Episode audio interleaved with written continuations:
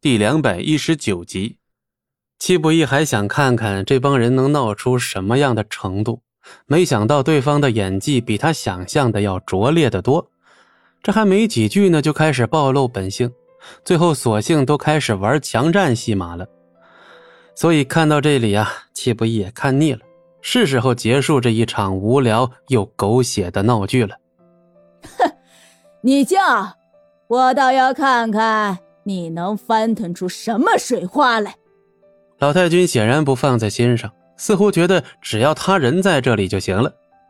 呵 呵何必自取其辱呢？到时候被人丢出去，那可太难看了。莫小倩幸灾乐祸的笑了起来。放心，我肯定会帮他们一起丢的。毕竟像你这种垃圾，可不得大家齐心协力才行。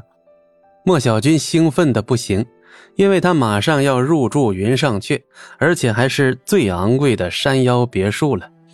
莫小鱼担忧的看向了戚不义，虽然他早就料到会出点麻烦，却没想到会升级成这样。不过呢，戚不义却是一脸毫无所谓的模样，似乎根本没有困扰到他。戚不义一边抽着烟，一边不紧不慢地拿出手机，随手发了一条简讯过去。别急啊，这里的工作效率还是不错的，一分钟之内肯定会赶到。我们不急，待会儿你被丢出去的时候不着急就行了。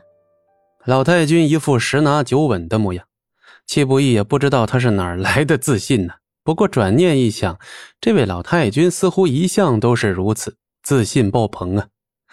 结果也正如戚不义所说的那样，还没到一分钟，最多也就半分钟的功夫，好几名西装革履的男人赶到。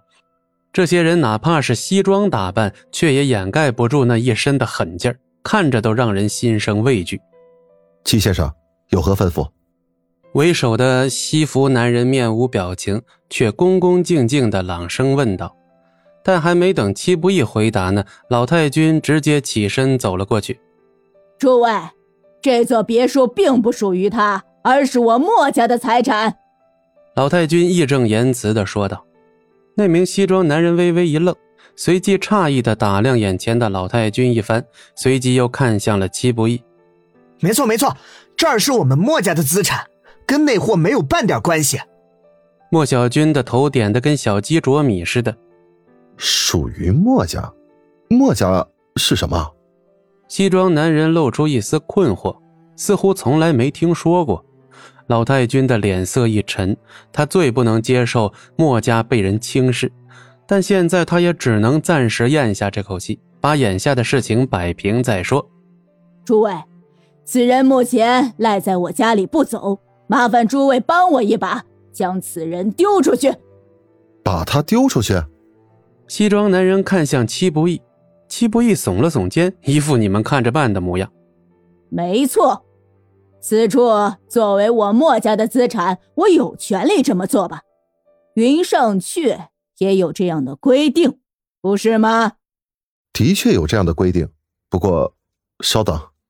西装男人点了点头，随即对着身后的同伴使了个眼色，后者立刻会意。取出随身携带的平板，飞快查询起来。仅仅片刻功夫之后，那人便为为首的西装男人耳边低语了一句：“好的，我明白了。”西装男人点了点头，眉宇间多了一分凝重。“明白就好，赶紧把这垃圾丢出去，看着都碍眼，把我家弄脏了都。”莫小军当然是迫不及待了。只见那西装男人迈开步子，径直走到了戚不义面前。旁人那是一脸幸灾乐祸，就等着看笑话。戚先生，实在抱歉啊，都怪我们处事不周，让您难堪了。西装男人鞠了一躬，态度之恭敬，瞬间让人目瞪口呆。戚不义摆了摆手：“啊，无妨，小问题。”那戚先生需要我们做什么？还请吩咐。听到这句话，墨家的几位瞬间面无血色。搞什么？不是都跟你们说了，这是我墨家资产，你们是不是傻逼啊？老身作为墨家之主，怎会故意欺瞒诸位啊？老身说的话千真万确，切勿听信他的话呀。但西服男人丝毫不为所动，双眼仍旧直勾勾的看着戚不义。家里太过聒噪，麻烦诸位帮我清理一下。好的，如您所愿。西装男人点了点头，随即便转头看向了老太君等人。老太君脸色一变，再次拿出了他墨家家主的身份，试图喝退对方。然而这些人根本不吃这一套，上来就按住了他的肩膀，强行把他往外赶。